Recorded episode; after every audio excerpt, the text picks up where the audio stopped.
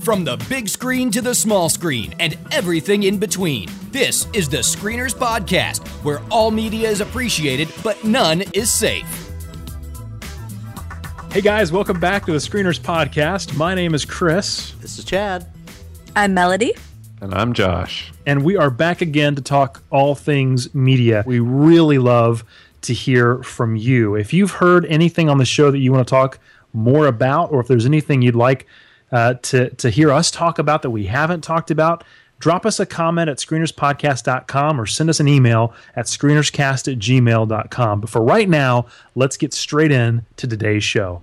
Jump cut. Jump cut. Cut, Well, hey guys, this is Jump Cuts, and this is the lightning round segment of the podcast where each of us brings a question to the table, and the rest of us have a brief time in which to answer the question. We will try to keep our answers to 60 seconds or less. So here we go with Jump Cuts. Number one. So, our first question today is from me, and I'm very excited. Well, I think I'm excited. I'm not sure if I'm excited or not, but I'm interested to know what you guys think of the fact that Star Trek 3 has announced a new director because, as we know, J.J. Abrams is otherwise occupied with Star Wars. So we have a new director for Star Trek 3. I'm trying to remember his name. Oh, yes, Justin Lin, who is the highly acclaimed, not really, director of the Fast and Furious films 4 through 6. And he's also the done some ones. other. Yeah, okay, sure. I wouldn't know because I have not seen those movies. and uh, Tokyo Drift. Are we including Tokyo Drift on this one? Sarcasm. Yeah. I okay. wouldn't also. Wasn't that number that. two? Or I don't know what it was. What's happening okay. right Let's now? So he's done some Fast and Furious films. He's also done uh, some other random stuff that nobody really cares about. Annapolis, woohoo! oh come on, James Franco. wow, Melody brought her mean hat tonight. She did. I, I, mean, this is a big deal. Like Star Trek, he's the new director of Star Trek, and I don't really know who he is. And Melody's hazing him. Yeah, well, but but he is. He's also apparently going to be doing the new Bourne film. So maybe he's just some magical director that is going to prove himself with the Star Trek film. So enough for me. What do you guys think about it? First, let's go to Chad. What do you think about it? Well, I definitely loved the very the first reboot J.J. Abrams did. I know it's kind of polarizing amongst the Trekkies, so I'm interested to hear what you guys think, Chris and Melody uh, in particular. Uh, I didn't like the second one as much, but in both cases, it was clear that I mean they were well made. I'm a I'm an Ab- Abrams fan. This news makes me think like, what? What am I missing? I mean, what did they see in the uh, Fast and Furious series to think, yeah, this is the guy to take this this franchise. I think the one good thing about it is that Kurtzman and Orci are not involved with the script. And so I think that's one of those maybe addition by subtraction things. But it's hard for me to get excited about this. Um, but I but I tell you what it does do. It makes me interested at least, where at least I'll go in and be like, wow, this could really be terrible. But the article said it's going to be more uh, aligned with kind of the traditional story arcs of Star Trek. So maybe that's good. I don't know. It it's it's tough to to put put this guy in front of it and not be scared. So color me scared. All right, Chris, what do you say? Yeah, this news scares me because I feel like what they've done is the first two films. The first film was really exciting and filled with action and adventure, and I feel like they're erring too far on that side now. These are just going to be blockbusters that are fairly mindless. Uh, you know, Fast and Furious. Say what you will about the film, the films and the franchise, they have their own, you know, almost own genre. They're just silly, uh, crazy action movies. That make a and lot that's of not money. What I, they make a lot of money, but that's not what I want my Star Trek to be. I, know Justin Lin has been praised for his uh, multicultural cast. So I'm not sure if maybe that's what they're going for is that they feel like he is really good at bringing and infusing different cultures and um, you know it being kind of a, a very you know well well defined uh, cast of characters. I'm just not I, I just don't see like Chad was saying I don't get this um, I wouldn't necessarily choose him to be the director of a Star Trek franchise. And so maybe they see something I don't, but right now I'm in the same camp. I'm really scared for the Star Trek movie franchise. That being said, I've heard rumors that they're going to be doing a television show in uh, of Star Trek, and so I'm really excited for that. Now I'm hoping that that starts up because the movies I feel like may be going in the way wrong direction. So we'll see. Okay, Josh, what say you? Well, so unlike Chris and Melody, I have no longer anything to lose with the movie franchise. And so I heard that J.J. Abrams isn't directing the next one. I was like, yay. And then I read farther and it was like, no, we're going to bring in the guy from Fast and the Furious. Yeah. I was like, awesome. Chris was excited though. So, No, I Chris really- was excited in a whole different way. I know. Nope. Um, Was Nope. that dirty? but nope. it, it wasn't, but it is now. Thank you, Chad. You're welcome. Yeah, I got nothing on this one. They can they can take J.J. Abrams movies and make them even worse now. Um, go producers. Yeah, Tears. the end. Tears. Yeah, who cares? Let's just see Star Wars. Um, we care. That's the problem is that we do care. I felt like whoever wrote this article was like kept trying to spin it positively. They're like, but but they say that the show is going to go back to its roots and they say Yeah. that like oh he's been you know he's going to do the Bourne films and I'm just like I just don't really see what positive spin you can put on this right The now guy who but plays Chekov really likes him. Right. Yeah. Yeah, well, good. would- Good for him. But but I was interested that Simon Pegg is writing it. Uh, I don't know if that's a if that's good or not, but That's what it tells me. It's going to be. I a- like Simon Pegg. comedy in Yeah. space. Well, the original series was just that. No, it was no, it not. was Um, not. the original series, yes, it was. It Here we was. go. Was Batman in space. Ding, ding, Pow, ding. Zip, sex with green woman. Oh my gosh! it was a western in the stars, my friend. That's what it was. Anyway, I'm not So, super yeah. excited about Justin Lin. I don't think any of us are, but we'll all see it anyways and give our thoughts one day, Maybe it'll The be end. amazing. Maybe it'll be amazing, Melody. maybe. We like your optimism, Chris. Number two. Our second question tonight is we're going to have a little bit of fun. And although I'm leading the question, I have to preface this by saying Chris actually gave it to me. Chris is my muse tonight. Oh, so, oh dear. the question I pose to you, the rest of the screeners, is a simple fill in the blank question, much like you had in high school history class. I wish movies had more blank. And since I'm leading this tonight, I'll start it off and say I wish movies had more writers because the writers for movies who were good have gone to TV and the movies are terrible. Chris, what do you think? All movies are terrible, says Josh. yeah. That's awesome. All right.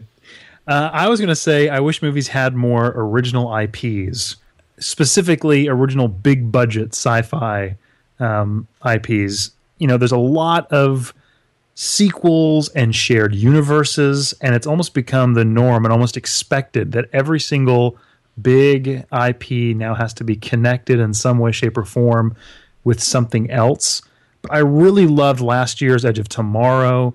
I just wish we could get more of the. I know it wasn't, unfortunately, it wasn't financially successful. Obviously, that's the reason why they're not doing them. But I really found that film to be very entertaining and uh, just so refreshing when you sit down and watch something you truly have no idea what is going to happen. You don't know what the stakes are. You don't know if the main protagonist would is actually ever uh, really in danger and could actually you know die. Whereas when you're watching a, a superhero film or um, any one of these shared universes, you you have a pretty good idea that the main character is going to be okay, not die, and there's not really any stakes.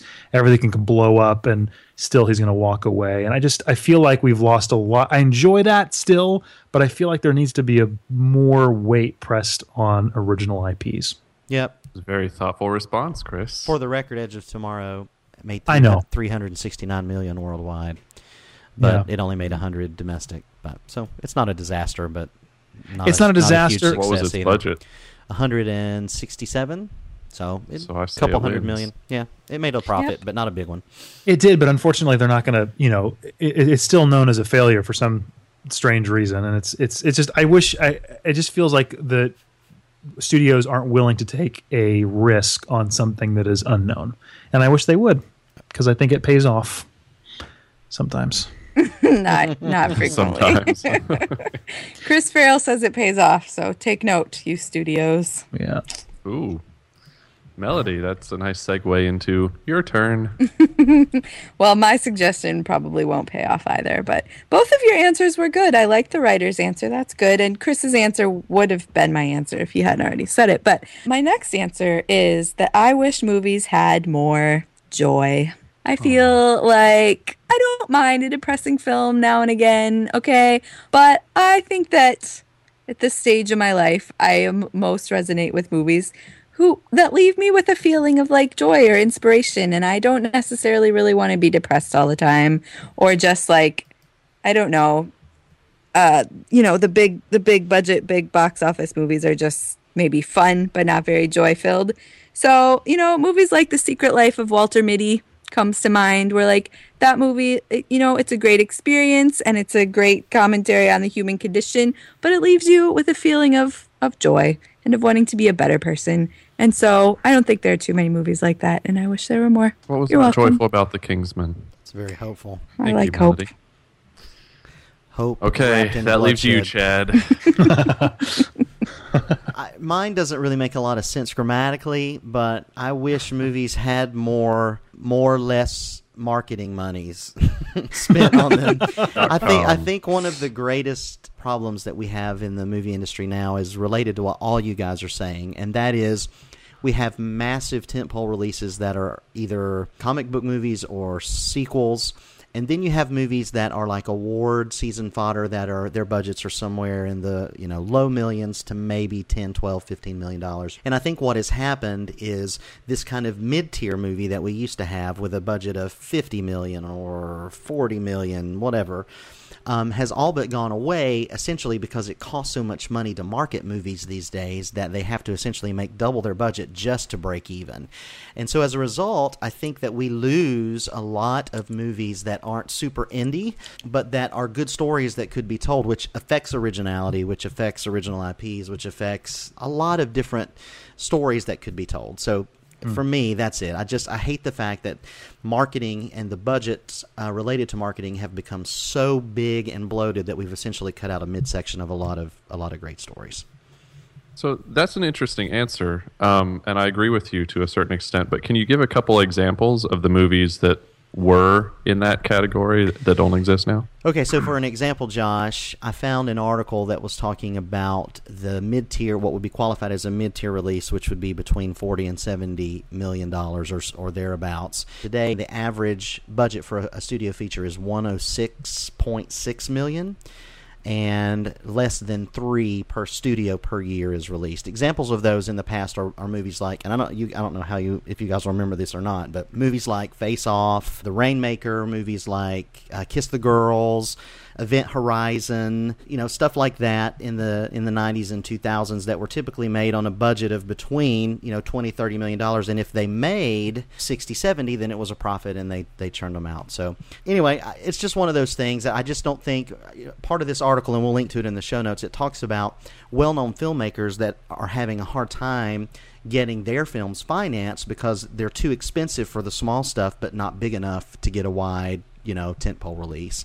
So you've got people like people like David Lynch and even Stanley Kubrick had a long period where they couldn't get a movie financed. So I just think it's a problem because I think there are some interesting stories to be told in directors that need more money to tell their story adequately. But um, if it doesn't fit the studio business model, then those movies don't get made. So I think it's I think it's sad.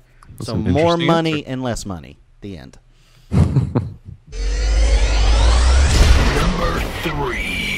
All right, so to have a fantastic hero, you must first have an amazing villain. And so I was curious what your guys' favorite villain of all time. Now, this can bleed into film, TV, video games, or any other media. I'm just curious, what is your favorite villain of all time, Josh? Me. Okay. Joy. Well, so, yes. Anything that is happy. That that to tell you the truth, I don't walk around with lists like that. So when I read this question, I had to I had to think about it for a while. And initially, I was like, well, you know, I should just go with Buu from Dragon Ball Z because for those unfamiliar, didn't watch the cartoon in the 80s and the 90s, Buu is a giant pink monster. Um, he's very obese, and he nearly destroy. And he's a giant, obese pink monster with the sensibilities of a toddler, and he nearly destroys the universe because he's turning everything into cookies so he can eat them. And that's an amazing villain. That sounds delicious. So- But I thought about it some more, and I ended up with Q from Star Trek. oh, you knew it! Ah, oh my gosh, Melody called I that. am That is so amazing. Mad. Now I All have to right. think of another one. She called it that I would have it, or Yes. she called dibs Yes, on it? I said Yes. I was going to do that, but I was like, oh, Josh is probably going to Josh do is gonna be. Uh, Josh is gonna pick true because Josh has nothing else, and Q is fantastic. Q is awesome. It's the best answer, so you win I have That's no idea what you guys are talking very about. much. This is ridiculous. because you're dumb. Oh, go watch the Next Generation. Josh, describe Q though for the listeners of the podcast who may not know who Q is. Q is a member of an omnipotent race who occasionally just shows up out of the blue on the Enterprise and essentially bothers the crew by toying with physics, toying with reality, toying with time. And essentially, any time that the writers wanted, writers of Star Trek wanted to do something, wanted to explore some concept that would stretch even the limits of belief on people who are watching a show that's set in space in the future with phasers and tricorders, they would bring in this omnipotent being and he would be able to do it because he can do anything. And so the concepts that they're able to explore using that tactic get really interesting. And having the relationship between him and Picard, who's trying to keep control of his ship and of his own brain when he really can't control any of it. And John de Lancie playing the character as well as he does, it's sorry, John DeLacy. Um, it's just fun anytime Q is in an episode, and he was in. You guys can probably tell better than I can. He was. I'm think thinking like around six maybe or seven to ten. Okay, sounds about right. Yeah, I so mean, go he- watch those episodes. Hey, are we still He talking booked- about Star Trek? I'm just curious. Shut up. Listen, he, Yes, he is one of the best villains of all time. he bookends the Or no. series, The Next Generation. He puts humanity on trial for the entirety of the seven seasons of Star Trek: The Next Generation, and it is spectacularly well done. Yes, indeed. Good job, Josh. Well done, sir. Nice. Thank you very much. Glad to not disappoint. Okay, Chad, favorite villain of all time. I don't have a fa- I, This was difficult. Maybe I have one. I don't know. But I misunderstood the question a little bit, so I picked one for each medium. I did like game. and all that stuff. Ah, So I'll I'm just sorry. rattle through those real quick. So uh, for game for me, and these weren't my favorites. I was just trying to think of villains where I actually had like some sort of visceral response to to them in whatever way that it was. The first one for me uh, for video games would be Andrew Ryan in Bioshock. Um, The Oh. original Bioshock. I remember No spoilers. No spoilers, but there's a, there are moments in there where I was like, "Oh, this is this is great." Um, Would so- you kindly? Would you kindly? would you kindly? Yep. On TV, I had a lot to choose from on TV, but recently I couldn't recall a character that I hated so much that I wanted to physically assault them in person, and that's uh, Joffrey Baratheon from uh, Game of Thrones. yes. Um, but for movies, I had I had three quick ones. One is Anton Chigurh from No Country for Old Men, freaking amazing. Two is Hans Landa from Inglourious Basterds.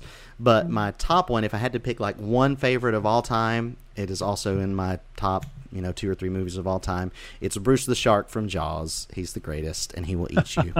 so Yes. that's it. There's no doubt. I was terrified of Bruce as a child. So there you have it. There you have it. That's good. That's good. I like that a lot. All right, Melody, for you. Oh man, I mean, like I had my answer and Josh took it. So my I'll second answer. No, no, Q is the right answer. So, all right, my my second answer. I can't decide between Hannibal Lecter and the Joker. I think I'm going to go with the Joker from The Dark Knight. Heath Ledger's performance of the Joker. I think that was like. I mean, the the character is is written very well, but I think his performance um, of it is stellar. The mannerisms and the way that he portrays the character is very distinguished, like very iconic, and I don't think um, I don't think anyone else would have played it specifically that way, and it's just very memorable. And so I will go with Heath Ledger as the Joker since I can't go with Q. Nice. Okay, so I decided to go uh, a little bit different and um, not choose a villain that maybe everyone is familiar with, but one that had a huge impact on me while I was experiencing it. Uh, there was a video game that came out, I can't even remember when, it must have been uh, early 2000s or maybe even in the 90s. It maybe was later in the 90s, uh, called Metal Gear Solid. Um, and in this game, there was a villain called Psycho Mantis. And Psycho Mantis was incredible because he could read your mind in the video game. Um, and what he told you about yourself was kind of scary. So as you're playing the video game, the, the Psycho Mantis character begins to tell you the video games that you've played. Uh, and he says, "Ah, oh, I see you've been playing a lot of Virtua Fighter, or you've been playing a lot of whatever." And I'd been playing those games, and it was like kind of creepy. Um, and then the the guy who's like um, talking to you, walking you through the the experience you're having with the villain, trying to help you out. He's like, Psycho Mantis can read your thoughts. You need to move your memory card from slot one to slot two on your PlayStation right now, so he can't read your thoughts anymore. And I was like, what? And in order to beat him, you had to physically get out of your seat and switch the memory card from slot one to slot two so he could no longer be reading your thoughts and your memories, which were obviously your saved game files. And uh, and that's the only way you could beat him. Uh, and it was just one of those incredible moments where I've never seen a video game do that before, where it actually had me do something. And then later on in the fight, you even had to grab the physical box that the uh, the game came in and look on the back and there was a number on the screenshot of one of the things happening in the game. You had to put that number in in order to beat him because he couldn't see what was outside of uh, the video game uh, world. So it was just incredible, like breaking the fourth wall, talking to you, and actually making it feel like he was actually attacking me as the player, and not just kind of me being away and you know some you know virtual world that really didn't have any impact on me. So that was a really cool moment for me in video games and something I'll never forget. Psycho Mantis, Metal Gear Solid, awesome. Are we still talking about Star Trek? Shut up. Okay, so for our last jump cut, I thought we would just go around the room here and talk about what, if anything, related to entertainment news, film, TV, whatever it may be, uh, has got you guys thinking or excited this week. So uh, let's start with you, Melody. What's uh, what's on your mind these days? Well, I do have some news to share. I'm sure you guys have all heard it, but I was I don't know where I was, somewhere at a party this week or something, and I heard this whispering of a rumor. So I looked it up, and apparently George R. R. Martin is committed to writing or being somehow a part of a new show for HBO. It's called Captain Cosmos, and the pitch is at the dawn of the age of TV in 1949, a visionary young writer creates a science fiction series that tells stories no one else will dare to tell. It doesn't necessarily sound like what I would think Martin would do. But uh, George R. R. Martin is um, the the writer of Game Song of, of, Ice and Fire, oh, Game of sorry. Thrones. But I'm, I'm sure lending his name to anything uh, at this point in his career will be beneficial financially to, to him. him. So, right. Uh, I, I, hope the show will be good because I mean, if it's HBO, it's probably gonna be good. But um, he's still in the midst of writing uh, the latest book of Song of Ice and Fire, so hopefully he will commit himself first and foremost to that which actually the article i found the article i found said he is very committed to it and has actually canceled some speaking engagements so that he can write it. Uh, so right away mr martin and hopefully he'll have something to add to captain cosmos as well. Interesting interesting. Mm-hmm. okay okay.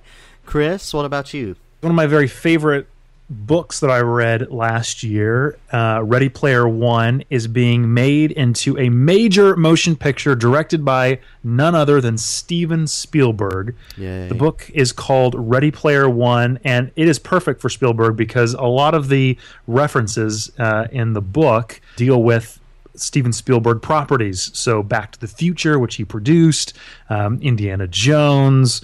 Um, I mean, all kinds of just pop culture references from Steven Spielberg's uh, movies. Steven Spielberg is even a character in the book, and so I really feel like it's going to be the perfect melding because there's a lot of people who are very concerned about Ready Player One being trained being turned into a film because there are a lot of um, IPs associated it, uh, with it. Uh, there's a lot of 80s references and brands and movies and characters and stuff. And I feel like Steven Spielberg, with his weight, can really make those deals happen and bring the world of Ready Player One to life. So I'm excited about this news and I cannot wait to see the movie. That's cool. I just downloaded that book based on your recommendation, so uh, I'm going to start reading that very yeah, soon. I've I've got three or four friends who are in the middle of it, and uh, one of them came up to me Sunday um, and was just like, "Man, I've only started the, uh, the, the book. I'm about you know two or three chapters in, and it is amazing. And it really is. It's got one of the very best prologues in any movie. I mean, any book I've ever read. It's really great. Cool. All right. Josh, I can hardly contain my excitement to hear what you are excited about related to the world of entertainment. what is it? I am very s- sad to let you down, but not a whole lot of entertainment news has come across my feeds this week. So I will go instead to something I saw on an ad recently that made me happy. And so this is more of a PSA than actual breaking news. But season two of Silicon Valley starts this Sunday. So Yeah. set your DVRs. yes. There you go. That I hope they can sustain it. Good. Nice. Very good. That definitely qualifies. I have not started the first season of that yet, but I'm going Oh, to watch man. it. It's- I know. Watch I it before Sunday. Yeah, you I, should. I, am not before Sunday, but uh, but I, I'm definitely watching it. Um, Daredevil comes out next week too. By the way. yeah, I just started Bloodline. It's got on Netflix as well. I don't know if you guys have seen. It. I don't that. know what we're talking about. No, not yet. It's a uh, it's an original series, 13 episodes. It's it stars Kyle Chandler from Friday Night Lights. Just Google the trailer. It's a it's the Netflix original series. The first two episodes are really very good. Anyway, I've heard it's a slow burn though. That it's very like you need to be like committed to it. Is that I, not? I don't the know. I mean, I'm through the first two episodes, and it. I mean, it's it's definitely a it's like a mystery drama kind of thing. So yeah, if it's a it's a lot of people talking and acting, but I dig that stuff. So yeah, it's pretty good so far. We'll see. All right, awesome. We'll see. Um, what I am most excited about this week is not uh, anything breaking or new, but it was new to me. I saw this the trailer for the film Southpaw. It's a movie about a boxer starring Jake Gyllenhaal, and um, I hadn't I literally knew nothing about this at all, and I just was randomly online and saw somebody put a link to it, and I watched it, and it looks fantastic. Uh, it looks like a a combination between like Rocky and Warrior as far as like the realistic or not the realistic but the fighting aesthetic and like the gritty kind of storyline. So uh, and the performance looks great. Jake Gyllenhaal really had a huge physical transformation to take on this role uh, so anyway I would I would recommend everybody go check that out and then just uh, to wrap things up I don't know that I'm excited about it but I am looking forward to the conclusion of Mad Men uh, the first of the last season has just started. So I think that that's gonna that's gonna be good. The first episode of the second half of the last season. Yeah, because so- we're milking this for all it's worth. There you go. There you go. And, Welcome uh, to AMC. Welcome to the main event. For this week's main event, we're going to talk about Going Clear, Scientology and the Prison of Belief. IMDb description of Going Clear is an in depth look at the inner workings of the Church of Scientology. Directed by Alex Gibney for HBO, with such a high pedigree, I think there's a, a reasonable expectation that this is going to be high quality, well researched, and uh, highly controversial. Kind of the the recipe for a cultural phenomenon that has really kind of taken over Twitter and the world by storm uh, when it was released a couple of weeks ago. Alex Gibney has directed some very high profile documentaries. Taxi to the Dark Side was an Academy Award winner. Enron, the smartest guys in the room, and now he turns his attention to the church quote unquote, of Scientology. So, guys, uh, this is one of those things where we actually had a discussion before we started about should we even talk about this movie because we know how uh, powerful the Church of Scientology is and they could be listening. And my name is Josh Ziegler. So, uh, Send your hate mail to Brian Williams, 30 Rockefeller Center. with that in mind, uh, I thought we would go through just very quickly uh, and give our general thoughts about the movie, and then we'll jump into spoilers. Although this is one of those things where here's a spoiler: It's a the Church of. Scientology is crazy. So uh, let's um. Let's uh, let's just let's I tell you what, let's just forego the spoiler section. It's a documentary, and let's just let's just say if you haven't seen the film, you should probably go see it before you listen to this review, and we'll just jump in and just how give, how give could how could one watch this movie? By the way, it's on HBO. It's not yeah. in the theater. You can no, that's just... right. HBO Go. You can stream it. Uh, HBO Now. I don't think is ready yet, but it's coming soon. Um, and so it's definitely there. So either do that or borrow a friend's password. So. And it's probably playing like every night on HBO. I DVR'd a rerun of it. HBO plays these constantly. Yeah, there you go. There you go. So, with that in mind, Josh, what do you think about this film? Well, all those things that you said at the beginning, you know, it was well produced, well researched, um, controversial, all those things. It's it's interesting. Our last episode, we're coming off talking about another HBO documentary, um, yeah. The Jinx, and so I was while I was watching this, I was kind of contrasting the two just as documentaries, and I found this one. Even though we had the discussion about the Jinx, about how is it really a documentary? Is it a mini series? You know, what really is it? But I found this one a lot more effective as a documentary. It's it's an adaptation of Lawrence Wright's book, but they went they really went the extra mile in producing this and getting a whole lot of footage of way back from L. Ron Hubbard, from L. Ron Hubbard's, you know, like formative years when he was just kind of coming up with all of this. And there's a couple clips in there towards the very beginning that I wondered how did they even get a hold of this? Where was this archived? Yeah. Like the cult that Hubbard joined before he came up with Dianetics or anything like that. They that had this video of this actress. Yeah, what what was that? And where what is this video? So anyways that w- it was all very well done. They could have relied on interviews and they could have talked to the author of the book a lot more but they didn't go back and do cheesy reenactments. They had real historical footage. Obviously there is no historical footage of robert durst killing people but you know what i mean.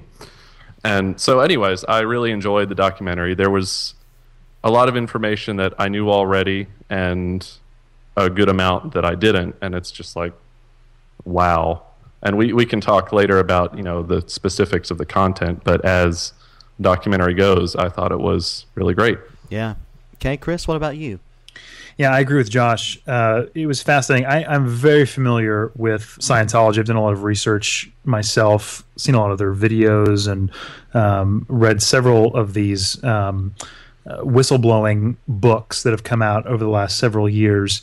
And you know, what's interesting to me is that there was a lot of points in this documentary that we didn't already know that somehow Alex Gibney was able to uh, uncover and present to us, like that fact that L. Ron Hubbard was a part of a what was it, what was it described as a satanic.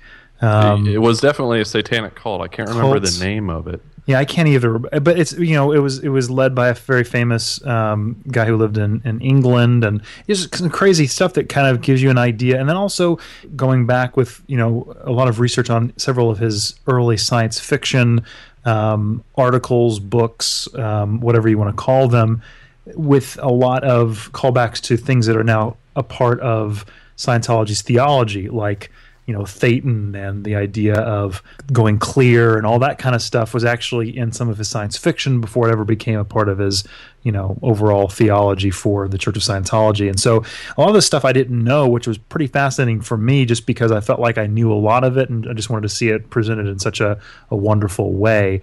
Um, and for me, it was I've already I watched it twice already, I, and I had a friend over um, who we started talking about. It. I was like, "Have you seen it?" And he's like, "No." I'm like, well, let's let's watch it. And I'm telling you what, his he knew nothing about Scientology other than it just was a weird cult that Tom Cruise was a part of. And throughout most of the film, his jaw was open. He kept looking at me, saying, "Is this real? Do they? Is, is this really what they do?" And I think the most the most shocking stuff is not exactly what Scientologists believe, but more how they act and what they do to those who believe what they believe, uh, and that is what's really kind of shocking about the about the documentary. So I, I, I in, as a film, as a documentary, I quite enjoyed it. There are some. It, it, it, drags in a few spots, and there are actually quite a number of dramatizations that I could have done without. Um, that I felt like did actually take away from uh, what kind of was really going on.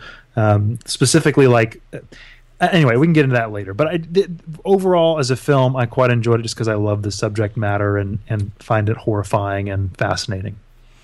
Yeah. Okay. Melody, what did you think about this movie? Yeah, I agree. I think it's a very effective documentary. I think it does a good job of staying serious about the subject matter. I, I think that the issue of Scientology is something that is very easy to make fun of, you know, as a mockery. And I think it's also easy to sensationalize it. Um, and I, I'm sure that happens a little bit in this. It's hard kind of not to because it's so out there some of it I, you, you can't help but just be very disturbed at you know the footage of tom cruise and all, all of that stuff so I, I think the documentary does a good job of being serious about the subject matter kind of just presenting the stuff that the people that like people like chris who who find Scientology very intriguing um, know all of this stuff, right? We know all of this stuff, but having it packaged together in this way, I think is a good chance for it to be made more public. Like we've said, I don't think there was a lot in this movie that I didn't already know, but there was some stuff that I I guess I ha- I'm not as into researching Scientology as Chris is. So there's some stuff that I that I didn't know about or had only heard little bits of but hadn't seen like the actual actual interviews about like these guys being in in the hole for years like blows yeah. my mind. Like I, Yep. I just don't understand. Like I just don't understand why. not um, wanting to leave. yeah, like like you know the guy was I don't remember which one of them, but he's like if you know if somebody came in there and and Tom said you were free and go like nobody would leave. Like literally nobody would leave. Like yep. I I just don't even understand. Syndrome. Yeah, I I guess or something. But um, it, it's very intriguing. It's very disturbing, and I think that the film is a good chance for more people, more of the general public to see the the full picture. I'm not sure, you know, if that will change anything. I guess when when we were watching it, we were talking a little bit about the fact that um, the tax issue, like them being a, a a charitable organization or whatever, you know, if that ever gets taken away from them, I, it would probably destroy them. So, you know, is there a chance of that happening because of this documentary? I don't know. We call that. I think they're now calling that the jinx effect of documentaries. Right. right. If we can, if they, you know, if the documentary get, drums up so much interest that it's able to affect real world change, and that's one of the ways that we can change it. Right. So, but it, it was very intriguing. I agree with Chris. It did drag a, a little bit in a couple places. Overall, it was uh, obviously a very well done documentary. Very interesting and disturbing. Yeah. Okay. Well, I don't have anything really new to add to that conversation, uh, just when we're talking about it from just a, a, purely technical standpoint, except to say, you know, one of the things that I admire more, just about more than anything when it comes to documentaries, and I am a lover of documentary films. I, I watch I mean, conservatively, I watched 25 or 30 documentaries a year, just everyone I can get my hands on. And it, it, it's a real art to be able to create these stories from, you know, real world situations and specifically the art of using a talking head as your essentially your narrative backbone and and just from a purely technical standpoint making those talking heads look beautiful and interesting uh, is really difficult to do or can be difficult to do. And i really appreciated about this is that this looked like this was a beautiful film. It looked mm-hmm. great. Everything about it was just just top notch which which you would you would expect with hbo and this filmmaker. But even at a high standard to me i thought this one was was really really very well done interesting. Again, not revelatory if if you know a lot about the church, but certainly kept my interest all the way through. So it sounds like we're all positive on that. Let's let's delve a little bit into this, and we don't. And let's say this, you know, to be respectful.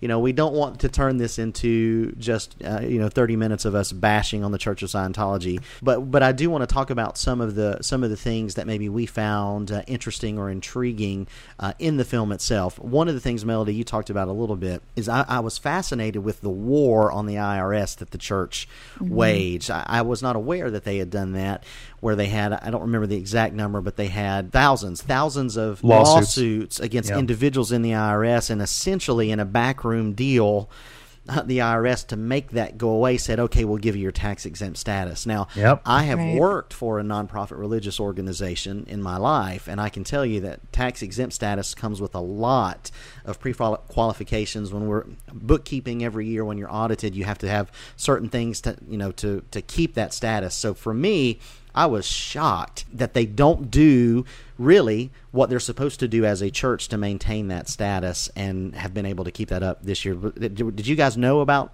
that part of the story? Oh yeah, no, absolutely. In fact, that's a big part of the Going Clear book. Like that is one of the things that like gave David Miscavige, the current leader of Scientology, all his power because like I say in the documentary, now they can use any funds that come in for you know basically anything they want to further the the cause of the church. And they've become one of the mo- i think they're the second most powerful as far as wealthy as far as real estate goes um, in the world of churches. So right behind catholicism the church of scientology owns more real estate than any other religious organization on earth. And that's pretty crazy. I mean that's been their their where their power is and what they do from and if you, you put know, that in, several put that into perspective, um, I found it fascinating that they have less than fifty thousand members, right? And well, yet, they now, claim they now claim millions.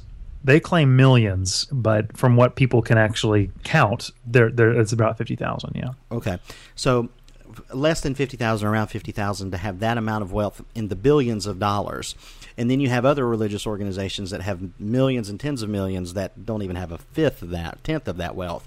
Sure, uh, it really goes to show you kind of where the priority uh, priority is. Also, one of the things that I thought, say what you want to about L. Ron Hubbard, the man was right when he said creating a religion is a way to get money and and to build wealth, and it's really brilliant.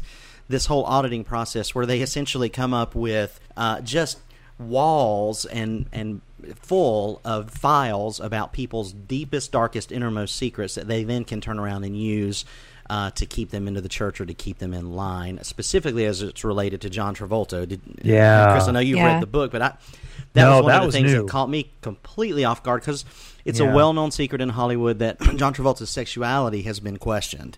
And so it's one of those things where it kind of led you to believe that in order to keep that under wraps, he was willing to stay with the church, even though he probably would have gotten out a long time ago. I thought that was crazy. Yeah, and I think he's never really been all that open about Scientology. In fact, that that clip that they found of him talking about it uh, is one of the very few times I've ever seen him really openly give a lot of praise to Scientology, other than just saying, you know, Scientology's changed my life and it helps me, blah blah blah, and then they move on. But him actually diving into it, and he, he's never been all that outspoken. Not not not like Tom Cruise, who has you know become you know the mouthpiece, almost the second in charge of the church for the last several years. But that is horrifying to think that perhaps John Travolta feels trapped inside of this organization because if he really becomes critical or has second thoughts, there are secrets that he's told Sure. for years and years and years that could easily be used against him, and they do. Scientology uses them against anybody they see as, as being a suppressive person, somebody who might go uh, against or hurt the the church. Uh, it's just it's it's crazy to think. What did you guys think of the uh, some of the footage from some of their meetings and rallies?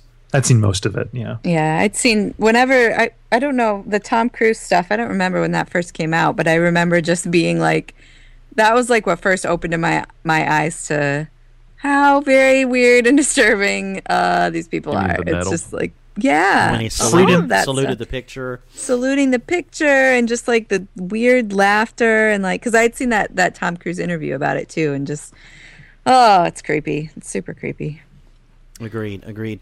So, is there anything else that we want to say about the documentary in particular? I'd like to talk just very quickly before we go uh, finish the main event about the church's response Oh, to yeah. the film, which is very interesting as well. Mm-hmm. I, I just as far as like filmmaking goes, just as a, like a, a a piece of film and, and of art, I feel like I'm, I'm I'm glad it exists now because for the very for a very long time on YouTube and you know various blogs, I mean a lot of people trying to get this information out, even you know books and all that kind of stuff, and I feel like HBO was willing to take a risk because we've already mentioned this, but you know if you've got how many did you say um, lawsuits against IRS, Josh? 24 2400. 24,000. 24,000 is right. Um, the same thing is happening to HBO and or could happen to HBO and has happened to various blogs.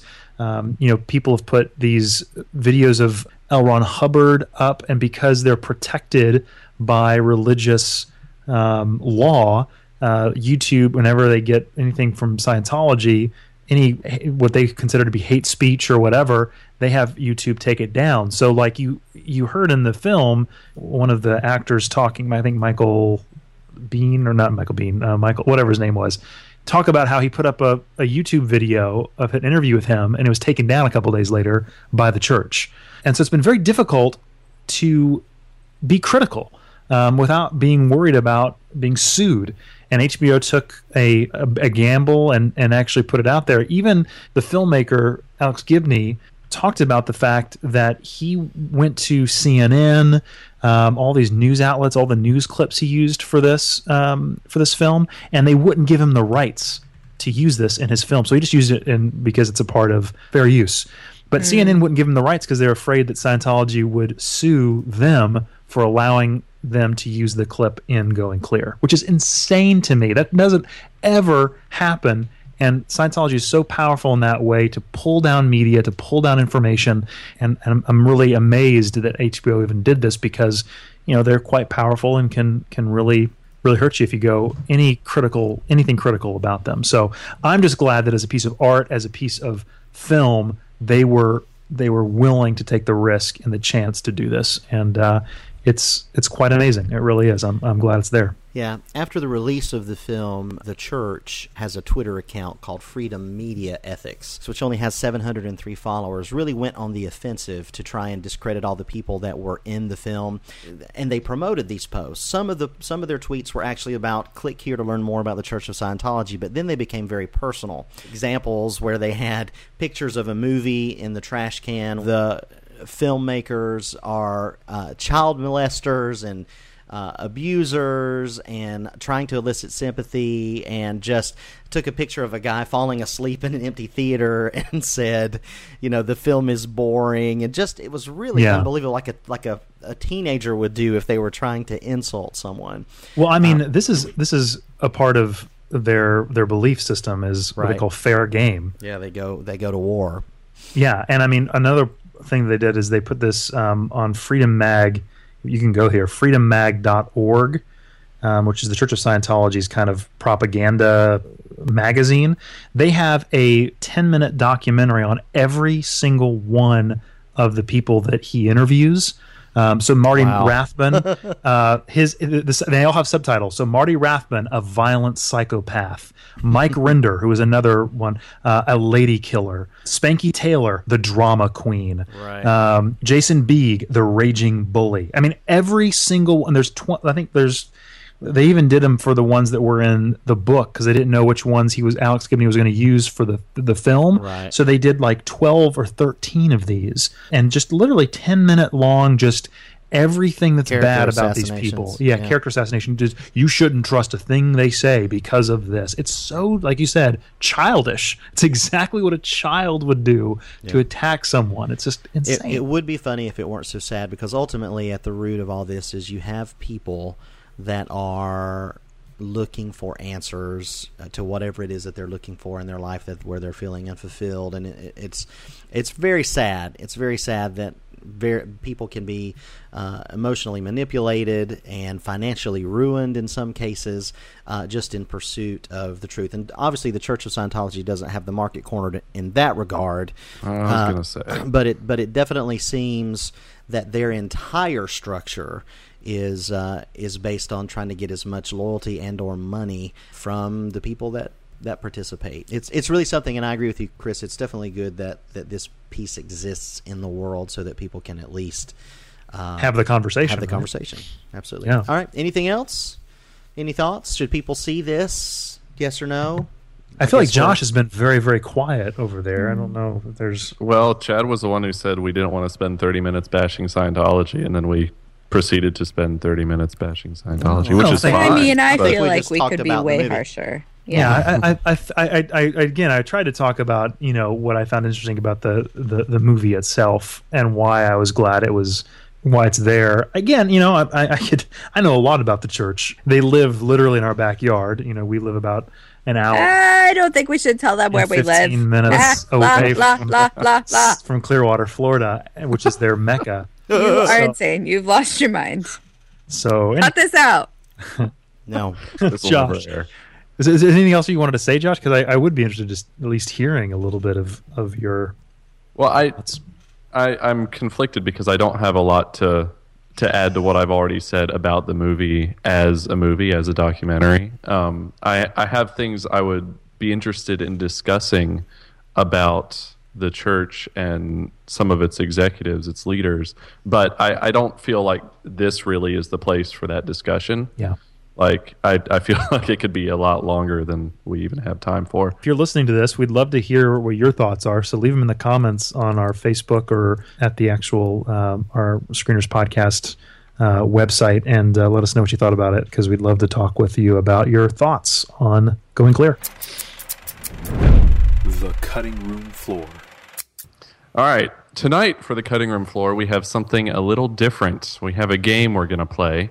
And the idea for this game, in fact, the very format for this game, comes from a podcast that I heard the other week. Um, and I would tell you who turned me onto this podcast, but his head is already big enough. Stop running the show from behind the scenes. You know who you are. This game comes to us from an NPR podcast called Ask Me Another, which is a fantastic uh, wordplay, general trivia type show. And if you like this game, you should really listen to it because it's great. The name of this game is That's Not What This Is About. And how it's going to work is I'm going to read a IMDb, an IMDb style description of a movie or a TV show that is going to read like such a description, is going to describe a movie and give clues to the title of the movie, but is going to be about something completely different from what the movie or TV show is actually about. So, as an example, if I were to say Rick Moranis and Bill Pullman star as unlikely suitors of alien debutantes in this charming romantic comedy about a cotillion in a galaxy far, far away, you would say, "Does anyone know who this is? What this is?" I'm so screwed. This is not worth any points.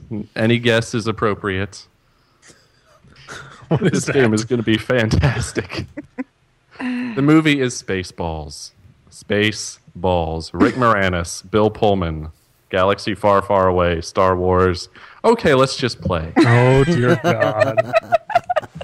This, this is going to we'll be more catch fun for me than it is for you. Yeah, I can tell already. No doubt. All right. So, question the first. This inspirational tale follows a Michael Phelps groupie on her journey to see him at the Olympic Games. Keep in mind, this might not be normal screeners fare. You're going to have to stretch. We let. Josh write the questions and pick the movies. This is going to be. That's absolutely right. This is a this is a This is classic. his game. This is his This game, is everybody. classic. Read it again. Michael Phelps groupie. I buzzed. Melody. I don't think. Wait, I have a question actually. So You can't buzz in to ask a Yeah, question. I, that's not you. The first thing you say is what it is. Go. Never mind. I don't know. I thought I knew. Chris. Swim fan? Yes. Yes! Oh That's my what I was gonna say. What is wrong with me? We are going to go with question number two.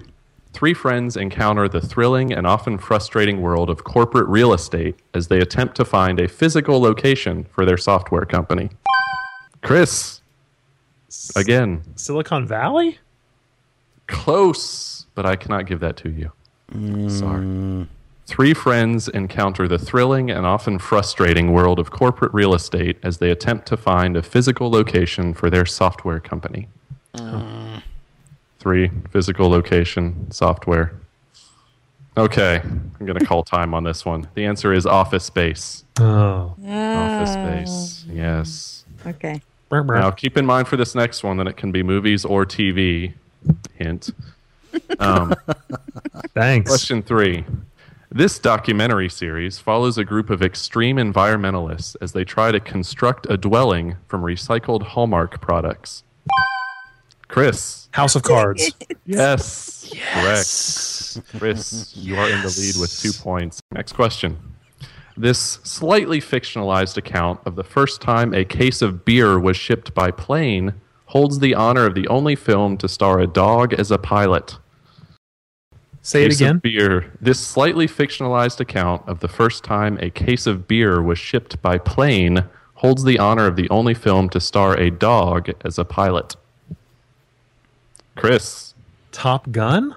Hmm. Yeah, I, I would say close, but that's not really close.